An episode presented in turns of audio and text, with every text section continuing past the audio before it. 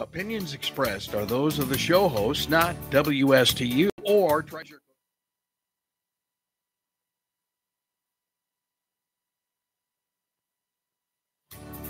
Opinions expressed are those of the show hosts, not WSTU or Treasure Coast Broadcasters. Any reproduction or reuse of this program without the written consent of WSTU is strictly prohibited. Welcome to Pair-O-Docks. If you'd like to join the conversation, call 772 220 WSTU. And now, your hosts for Pair-O-Docks Dr. Ira Pearlstine and Dr. Leighan Talton. Good morning, Leighan. Good morning, Dr. Ira. We were just in the studio. I know. It seems like two days ago. We were. This is un, this is not a live show. No way. Yeah, so you can't call in today. Aww. I know you guys out there in the audience are very disappointed because we get so many phone calls. You mean Frank gets to take a vacation? Frank's Frank's Frank's headed to DC. Awesome. Frank Frank's our chief engineer for the show. Where are you headed, Frank? Yep, going to uh, see the Capitol and see what's going on up there. Never been. Oh, it's beautiful Yeah, this time yeah, of the year. Yeah, looking forward to it. Get out of Stuart where it's 90 plus degrees Yeah. always. And Right. raining today. Yeah, And you told me there might be a big storm on the way. that's what we're told. Yes. So uh, yeah, keep an eye out for that. So Well, we'll know about it Mhm. by the time this show goes live. yeah, By the time this show is broadcast, which is next Thursday, because we're recording on Saturday, we'll know something more about that. exactly. So just remember, guys, you can't call into that show. But we have a very special guest today on Pair-O-Docks. Yes, we have Dr. Julia Nemiroff. Good morning, Julia. Well, hi. Thank you so much, Leighan, um, Dr. Ira, and Dr. Leighan. Sorry. Um, it's such a pleasure to be here. And um, it, honestly, I've shared so many patients with both of you, and you guys provide such an incredible service to your Shameless plug. community. Well, well, you know We what we her for think. The eyes have it. Thank you. Yes. It's all about the eyes. What did Right. you do last night? Oh, let's see. Last night I went out with dear friends to Kyle G's. How was it? It was amazing, as usual. The view is awesome. The food was great. No kids. Another shameless, shameless plug. shameless plug. Yeah, it doesn't get any better than that. What about you? Well, me speaking of shameless plugs, I y- yeah, there are certain places I feel really comfortable going. One of those places is the Gafford in downtown Stuart. It, it has to be one of my favorite places in the world. I have a few favorite places. One is Casa Morada on Islamorada. I vacation there frequently. Right. But I am a fixture at the Gafford. I'm I'm like the norm of Cheers. I have my own stool there and everything. It is so fun, and the food is so good, and it's such a friendly environment. But my wife just had a hip replacement. Ah. Yeah, she's doing great, and she wanted to get out last night, and she wanted to venture out somewhere new. So we tried this Cypress on Ocean over on 2875 Ocean Boulevard. Mhm. It was really good, and we met the chef, chef owner Robert Statler. He used to be a chef on a yacht in Europe.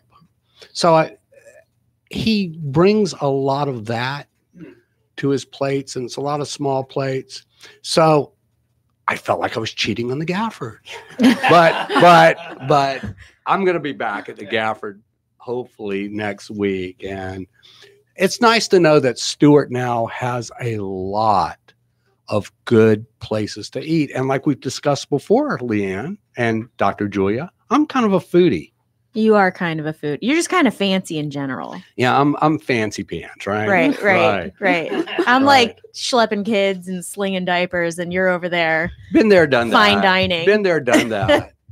so these places that we eat at, the preparation and the experience is so professional that I needed something to start the show with today.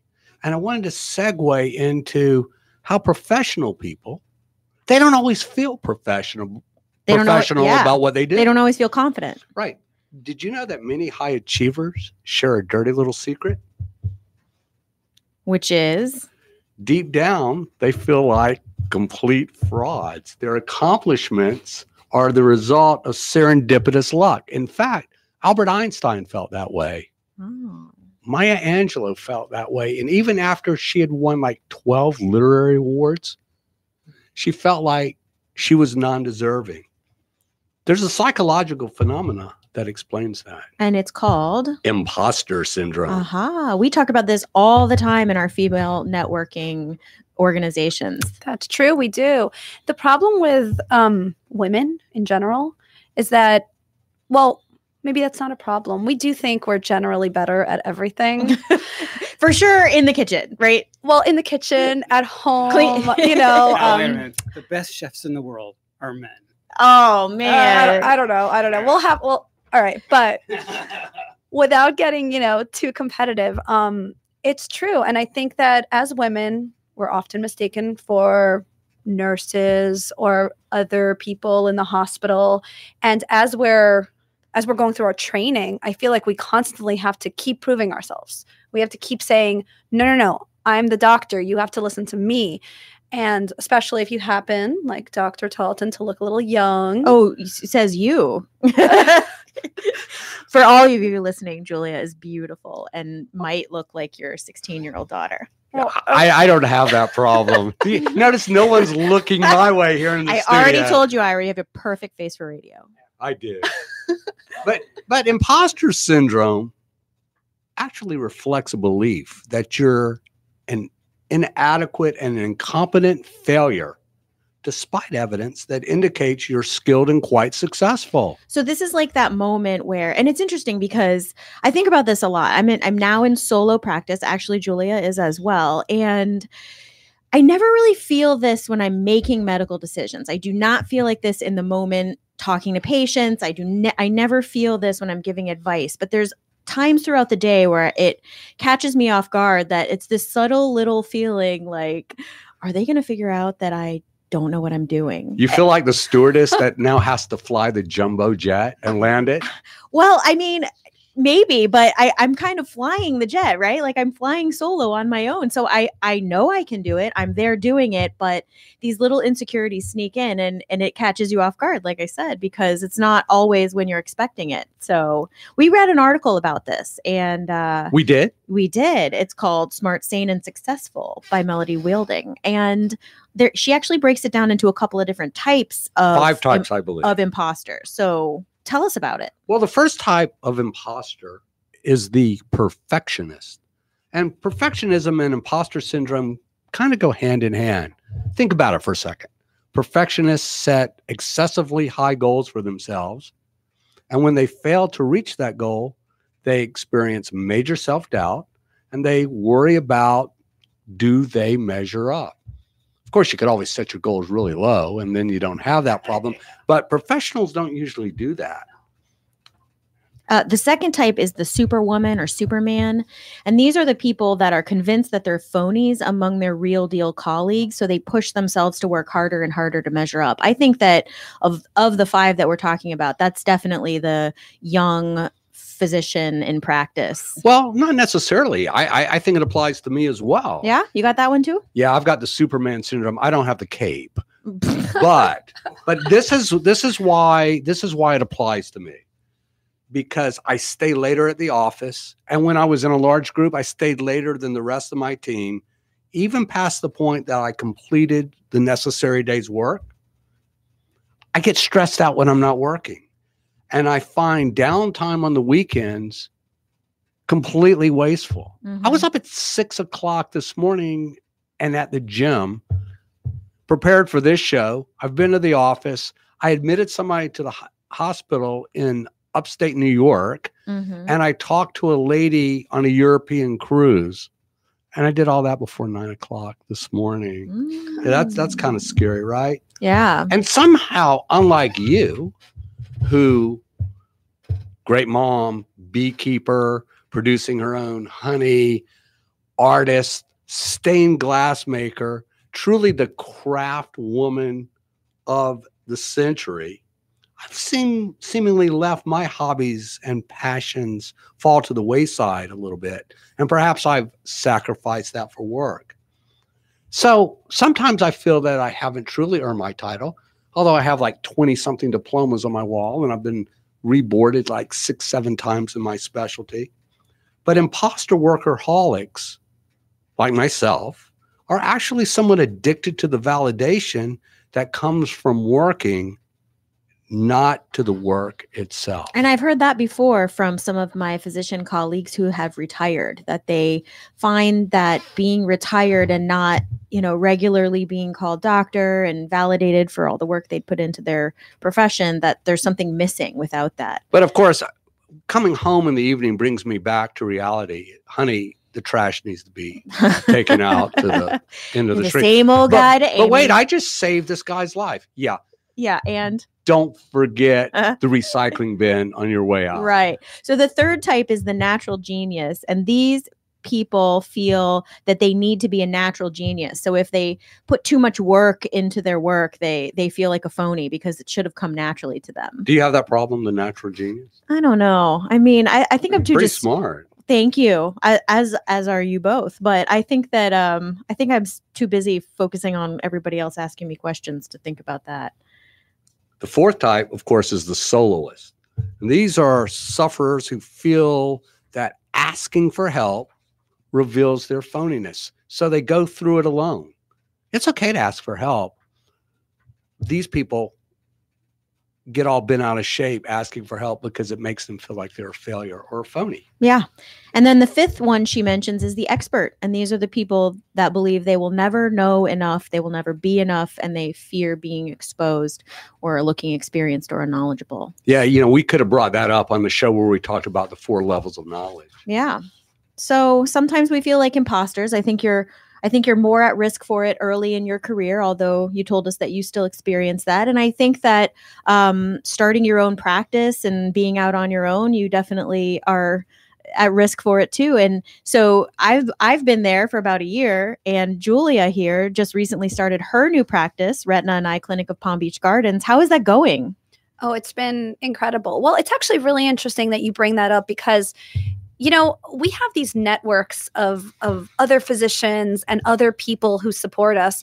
And I think without that, it's really difficult to go through this, especially when you're in solar practice, which I have been for exactly 1 month. So I'm going to take this minute to let all of you listeners know that Julia is very special to me. So not only is she my dear friend, esteemed colleague, fabulous ophthalmologist, but she is also the glue that holds the young female physicians of Martin County together because you started the group Stuart PMG. Can you tell us what that is? That's right. It's Stuart Physician Mommy Group.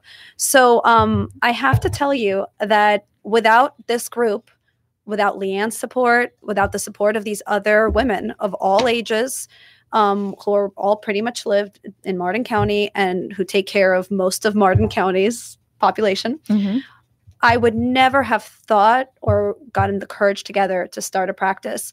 Um, we we've supported each other socially. We support each other with medical dilemmas. If um, if I need a second opinion, I have about six at my fingertips usually. So this is a Facebook group, and so we have a mother group, uh, physician moms group, which is seventy thousand plus members. Uh, you know, of female physicians that are all you know together in this Facebook group, and then there's little there's probably thousands of offshoots of.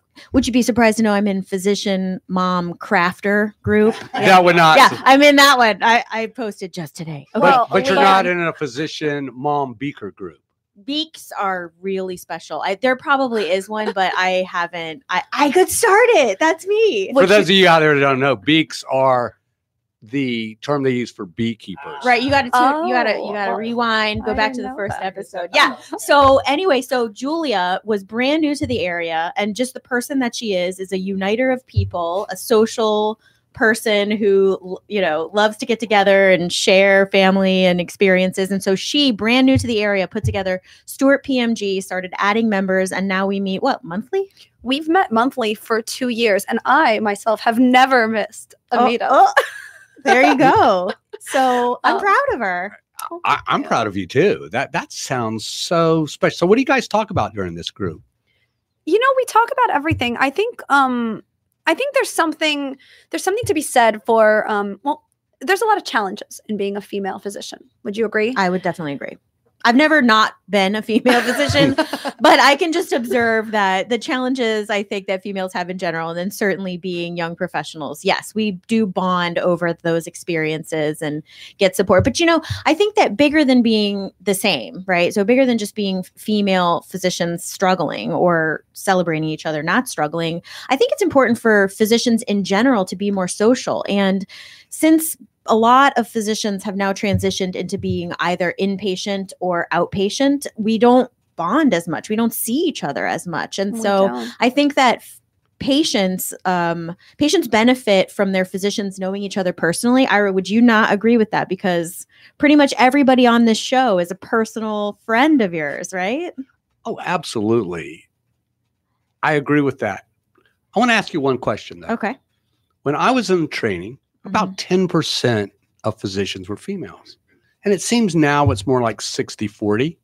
About 40% of physicians are female, maybe even closer to 50% in some areas of the country. practicing or getting admitted to medical school because those statistics there are more female admissions to medical school than male so the, the it, it is becoming well, I'm assuming that they all equal. graduate. yeah true but practicing physicians there's still probably some holdover of more males of generations before But Leighan and, and Julia, do you see certain specialties that female physicians tend to go into over males because they're still balancing that work home life situation? you know it's interesting because i you know I, i'm sure it lifestyle went into my decision you know and i i wanted to be a surgeon but you know childhood dream of neurosurgery definitely went out the window pretty quickly in medical school. But um you know that said through medical school wouldn't you say that you know people still i know we have friends who are cardiologists. Yep. we have friends and you know what? We take call. I'm never without my phone. I've never not gone in for an emergency. Actually, my daughter has gone in with me. Yeah, and so actually, I will say that that is exactly why these types of groups are crucial for women physicians being uh, represented equally across all specialties. Is because a lot of what has prevented us from going into certain specialties is this misconception that work-life balance is impossible because of the nature of your job. No, it's not. It's less possible when your job doesn't support what should be equal home requirements of both men and women. So that's exactly why these groups are critical for pushing agendas that make it possible for you to be all the things that we're required to be in life, which is doctor, uh, parent, spouse, child of ailing parents. You know, our, our work life and home life should be balanced, whether we're male or female. So these groups are really important for making sure that we're adequately represented at that table. Do you feel like a group like the physician moms group tends to alleviate your stress? Oh, there's no question about it. Um, there's very few people I can turn to and say, today I did surgery. And then right afterwards, I had to take my daughter skating. And right after that, I had to go in on call, you know, to see a patient. And my daughter came with me. And then, all right, you know, these are people who understand this, who went through this, who, you know, pumped in residency, who, you know, we all went through this together. And um, I really, I mean, I couldn't have done it without the support. I think it's been incredible. Totally. I'm I'm impressed. Hey, do you want to talk about eyes for a little bit? Yeah, no problem. Let's do it. So when I was in training, we spent about a week on eyes. Yeah, let me just take that. Let me just expound upon that for just one second. Okay, I mean, go ahead. Sh- the, she is incredible to me because you're right. In family medicine training, and internship, most people spend about a week. And what they do is totally foreign to the rest of us. It's like my worst case scenario would be somebody comes into the emergency department when I'm on that rotation or covering the ER and they have an eye complaint. And I'm like, no, I have to use the no, slit lamp. not the eyes. No, no. Well, I actually, and, and this happened when I was studying for boards. So you're keyed up on a little bit of ophthalmology, and we treat some eye infections. And this patient came in with a red eye, and they thought they had a conjunctivitis and asked me to call them in something over the phone. And this is why it's not a good idea to call medicines in over the phone. The patient comes to the office, and I look in their eye, and they had this starburst effect. You could actually see it looked like a starburst. So I thought this patient had iritis. And at the time, the ophthalmologist I was using was downstairs in our building and sent the patient down. He goes, Wow, that's unusual that a family doctor would pick up on an iritis. I go, Yeah, I'm studying for my boards again. so, but we spent about a week on the eyes and you know, they say that the eyes are the windows to the body. Some people even say they're the windows to the soul. And many systemic diseases can be picked up with a good eye exam. For instance, Kayser-Fleischer rings and hypercalcemia, et cetera. So, can you tell our listeners what systemic diseases that you've actually picked up during your practice? Yeah, you're absolutely right. As much as eyes are windows to the soul, the eye exam is a great overview of your general health. I've been the first to diagnose strokes, diabetes, hypertension, multiple sclerosis, allergies, thyroid disease, Cushing, sleep apnea. It honestly goes on and on. Um, it's a really long list. And newer research using our technology, the technology that I have in my office, is even making it possible to diagnose Alzheimer's um, early. So people sometimes don't realize that the eye is actually the only part of the brain and the only blood vessels that doctors can actually look at and see the function with their own eyes. Aha. And you're talking about the retina? I am. Oh, and are you a retina specialist? Why I am. Tell us about that. Well, um, so as a retina specialist and um, specifically retina. Now and- that's special training, right? yes, that is a fellowship training after ophthalmology residency. So, how many years is that? I think it was a total of like 13 if you start counting, you know, at the beginning. Wow. But um, you know, as a retina specialist, um, That's like being bar mitzvahed in eyes. that's right. I love What a great way. I've become a woman. So you so you did a fellowship in retina. I did. And Um, how does that affect your practice? What do you do? So I am specifically trained um, in diseases of the retina, which can be a lot of things. Um, anything from retinal tears, holes, you know, when people come in with complaining of those flashes and floaters and things like that, diabetic retinopathy. Um, but, you know, I also treat macular degeneration. Who doesn't know somebody with macular degeneration? I think every single family in South Florida has Mhm. somebody with macular degeneration. Mhm. I have it on both sides of my family. So um, I treat macular degeneration a lot.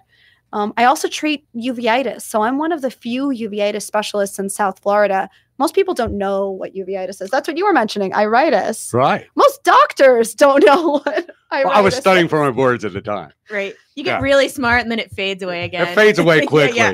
That's okay. That's why you have you you know us. If any of my patients are listening, just It doesn't avoid fade that. enough. It doesn't fade that quickly. Imposter.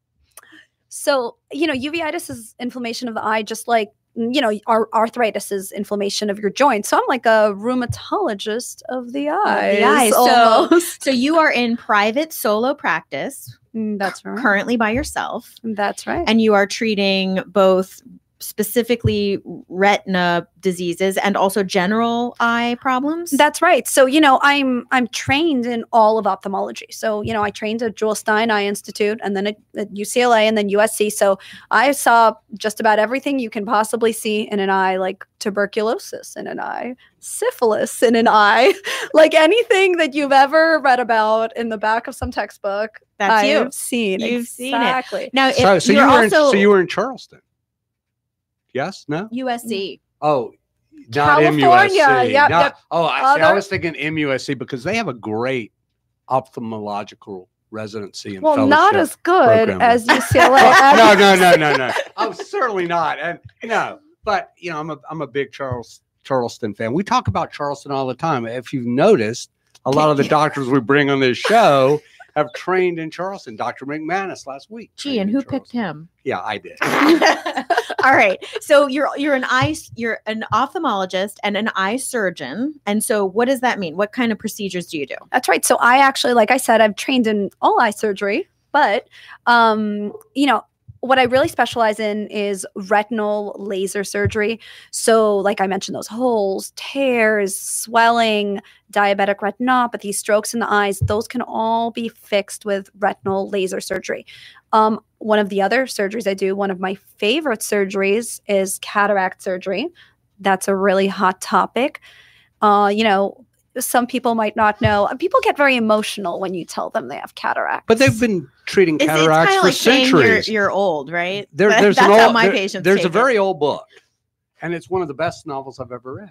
It's called The Physician. It was written by Noah Gordon, and it details a physician in the Middle Ages because they couldn't train people in England in the Middle Ages. And I'm going to come back with this story after our commercial break.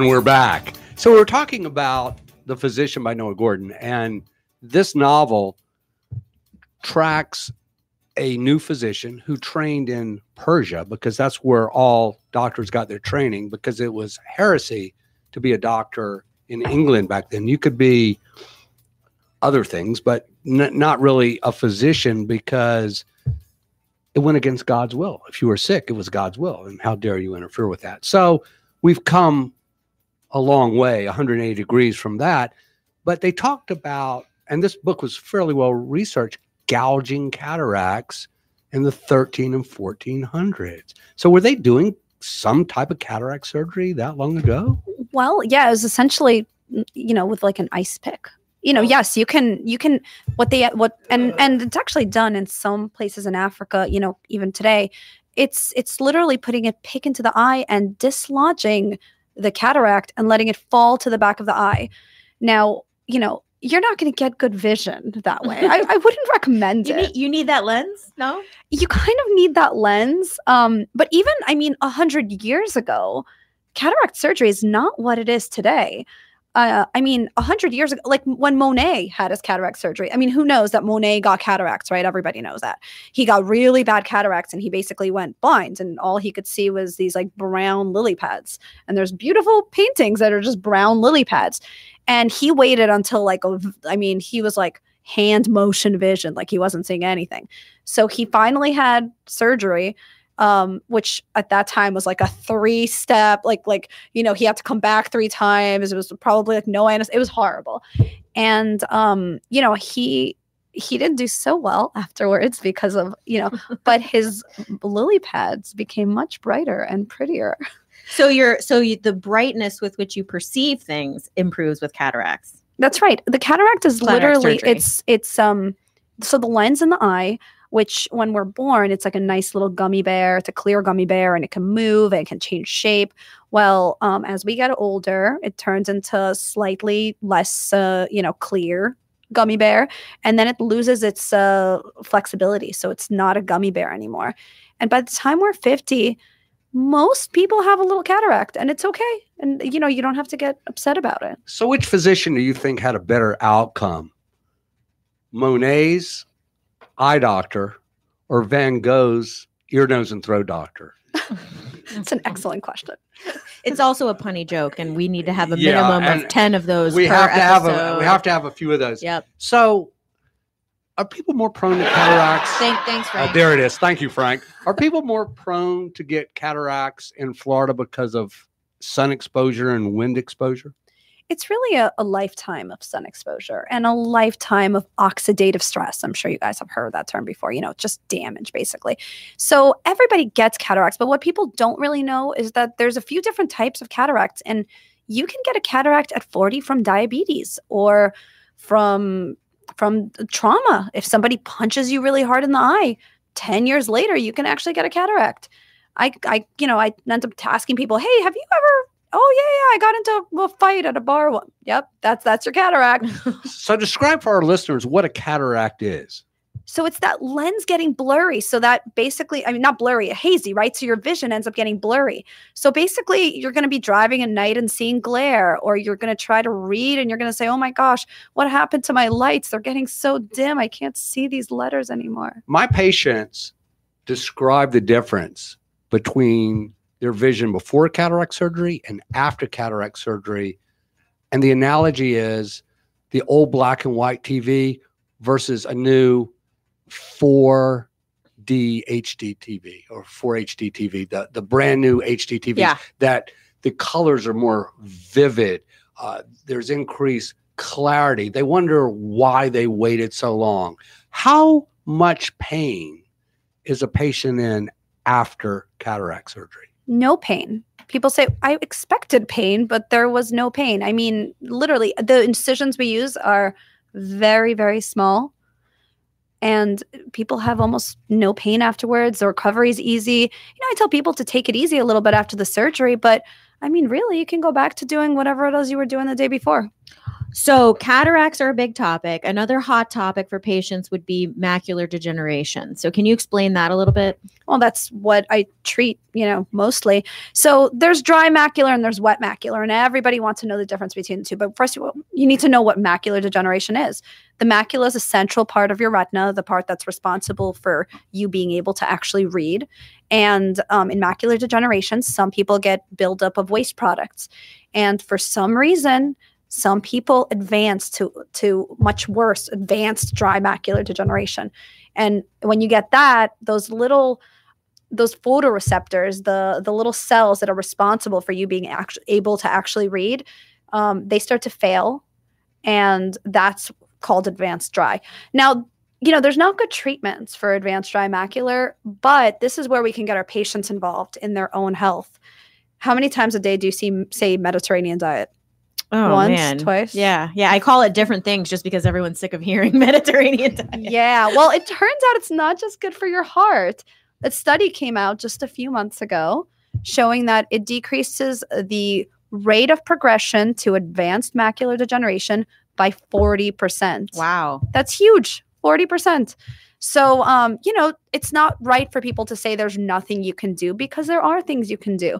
If you have a grandmother with macular degeneration, or your mother has macular degeneration, or you have early macular degeneration, clean up your diet, stop smoking. It's amazing what that will do, So skip the burgers, add the veggies and the couscous. basically. The I think it's the olive oil that does it. Yeah, I I do too. I mean, olive oil Thumbs is up gr- from Frank. olive oil is great for the heart.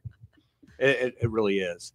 And Oh, and you want With- to hear about what? yeah, I want to I want to know the difference. Yeah. Yeah. So, well, here's what happens. So, people have dry macular, and then all of a sudden, the body wants to fix things, and the body starts gr- growing these abnormal blood vessels, and these abnormal blood vessels are horrible for the for the eye because they grow right in the middle of your vision, and they basically cause a big scar where you're supposed to have nice healthy cells.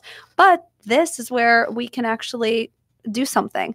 So in about 2004, uh, we finally developed a medication that can treat this. It's literally a, a, miracle drug. They're called anti-VEGF, and um, these injections can save a person's vision. They're, um, you know, I've kept my patients with wet macular 2020 for years and years and years, and just 10, 15 years ago, this used to be a horrible, devastating diagnosis. Amazing. Mm-hmm But it's a shot, right? it's a shot that if done correctly really does not hurt so Plug for Julia. Uh, what about glaucoma? Glaucoma is another common eye malady that uh, I think everyone's familiar with the name, but may not be exactly sure what that is. well here's the thing about glaucoma it's a completely silent condition and so nobody knows when they have it until they've been told they have it glaucoma is basically damage to the optic nerve and you can get damage to the optic nerve many different ways and glaucoma sort of encompasses all of those different ways um, the problem is that patients lose vision at the periphery first. So no one's going to notice that they lost a little bit of peripheral vision. The problem is when they get to the center and they lose that central vision, there's no way to get it back because it's literally nerve damage. We can't regenerate nerves. Um, so when my patients come in, I do a battery of tests and I and I um, examine them and I I I use the analogy of a jigsaw puzzle. And when I put together the pieces of that jigsaw puzzle, that's how I can figure out if I need to start treating them. So, not all patients have an ophthalmologist, okay? Um, some people are seen by an optometrist. Can you explain what the difference is? Yeah, so my optometry colleagues, um, they went to optometry school, they're eye doctors, they're experts in in refraction and glasses fitting and contact lenses and they spent a lot of time looking at eyes. So they can usually see when there's a problem and when they need to refer a patient for a diagnosis or treatment to me. An ophthalmologist obviously has completed medical school and residency but i think what what sets us apart is that we're trained in diseases of the whole body so we're able to see how you know uh, thyroid problems can affect your eyes or how you know uh, other endocrine problems or how vascular problems or any of those things how can they how they can affect the eyes so that's how you know you were asking me how i diagnose all those things Yeah, I want to go back to glaucoma for just a little bit because there more there's more than one type. And and you said it's anything that really affects the optic nerve, but most of our listeners are familiar with open angle glaucoma and closed angle glaucoma. Explain the difference. Well, closed angle glaucoma is it's it's basically plumbing. So there's a trabecular meshwork, that's the drain inside the eye. This is different than the tear drain. This is all the all day I spent explaining the difference. Trabecular meshwork is inside the eye. So if you block off the trabecular meshwork, you get angle closure glaucoma, but that is not a silent condition because what happens classically is, you know, a middle-aged person walks out of a movie theater and suddenly gets horrible eye pain, vomiting, but it's sort of too late when that happens. Yes, we can treat it. First, they'll come to the ER, and the ER physician will not know what to do because they won't know exactly what it is. But the thing is that we can um, we can identify those patients that are at risk for that kind of condition, Mhm. and we could treat it with a really simple laser before it before it happens. I see. And so you're what how do you know someone is at risk? What what are the so we do uh, we do an exam looking at the actual drain, and if Mhm. we can see that the drain is very narrow, Mhm. we can then make a bypass route with with a little laser. So that's angle closure glaucoma, but there's so many types of glaucoma. Like if you have really bad diabetes or a stroke in the eye, blood vessels can grow over the drain. So that's like, you know, like roots growing through your pipes or something. And so that's also another type of glaucoma. And all of those things will make the pressure in the eye go high. So now when you check for pressure in the eye and you give that little puff of air, We don't do the puff of air. how do you do it? How do you do it? Well, there's a few different ways, but I actually have the most exciting. Now that I started a new practice, I've gotten the newest, most exciting technology, and we have this really, really cool. Um, it's called a rebound tonometer. It's a tiny pin that's so tiny and so light that you actually don't feel when it touches the eye.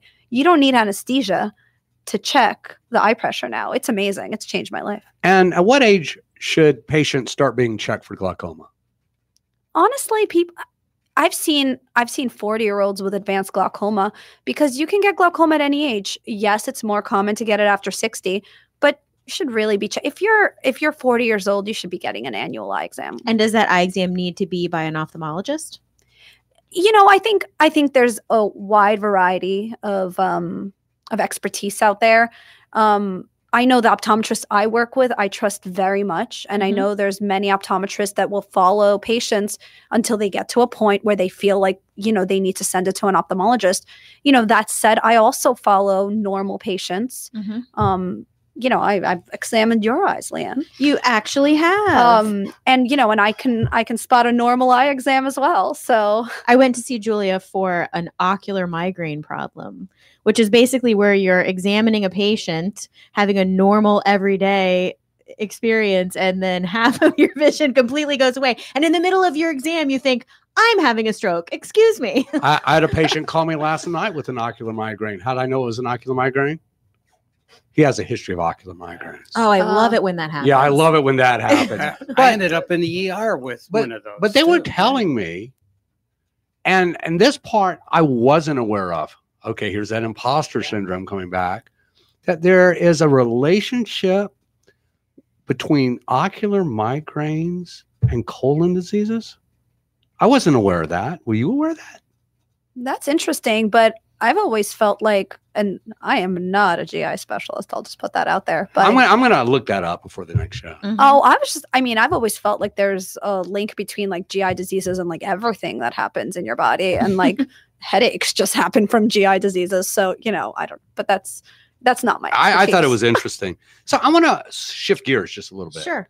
I have a lot of patients that have had LASIK procedures. Of course, a lot of patients call it the Lasix procedure. Lasix, guys, is a diuretic. It's a water pill. It's not a Lasix procedure. It's LASIK, and that's an acronym for, or is it a hmm. brand name? It might be both actually, but it's like laser assisted, like something or other. Keratotomy. Yes, Something laser yes. assisted. Well, it's basically people don't really know what it is. People think they had LASIK when they had cataract surgery. People think they had LASIK when they had a procedure for glaucoma. People think that all lasers that go towards their eyes are LASIK. The thing is, LASIK is when the cornea, the front part of the eye, is reshaped in a different shape. And so, how often do you hear, "I, I want to get LASIK" from your elderly patients? I hear it a lot. I mean, every party, right? Mhm. Every I think at your last party, Leighan. that you came to. People That are talking. I'm sorry. to. I'm sorry that happens at my party. Yeah, do you know, do and- you, do you answer a lot of medical questions at parties? I think my family is disgusted with my lack of sympathy towards There- there's family there's a way there's a way around there's a way around that. Well, you know, I can't do anything with your clothes on. So if you don't mind the rest of the people being here, we'll just clear all the food off, just undress, hop up on the table. They'll stop asking. You don't know my questions. That kind of is parties. I don't know your That parties. is a dangerous, Yeah. dangerous request. No, my my strategy is just to invite my colleague physicians and let them Oh bear the brunt of family That asking is true. questions. But you have done surgery on like what now, like three members of my family. I have Dr. Talton's family. I keeping trust me in business. my family with her eye with their eyes. So so, but you haven't just done uh intraocular surgery on my family members. You haven't just replaced, you know, fixed cataracts. You've also done oculoplastic Uh, surgery. That's on my right. That's right. I also do, um, you know, eyelid lifts. You know, I can't tell Ah. you how many people tell don't tell me, "Oh my goodness, I didn't realize what I was missing after yeah, the I will say lift." that that is, uh, you know, so, sorry if you're a future patient and I do kind of like same. opens the blinds for well, you. yeah, my favorite thing in the world is to see a patient and say, you know, I think you'd be a candidate for getting an eyelid lift. And they go, they have a wonderful experience. They look 20 years younger. They can see better. They feel more awake. And they look better. and I look great. Uh, prior to that, they were a horse in Central Park. They have those uh-huh. little blinders on. They can only see right in front of them. You Yes, know, I- my favorite outcome, someone told me they lost 10 pounds after their surgery. And I said, there's I did not take 10 pounds off. I'm sorry. And they said, well, no, it was because I have so much energy now. I can exercise. I don't feel like I'm falling asleep all the time because my eyes are closing. That's amazing. Yeah. It's Yeah, that's pretty cool. a- So I want to get back to LASIK for just a Yes. second because I have a lot of questions about it. I read an article that said that LASIK was no longer recommended, and the inventor of LASIK surgery said he wished he had never invented it. And I know people have difficulty with night vision afterwards, and and they have to wear reading glasses afterwards because it's hard to see both near and far. Nearsighted, you can see near. Far sighted, you can see far. It is what it is.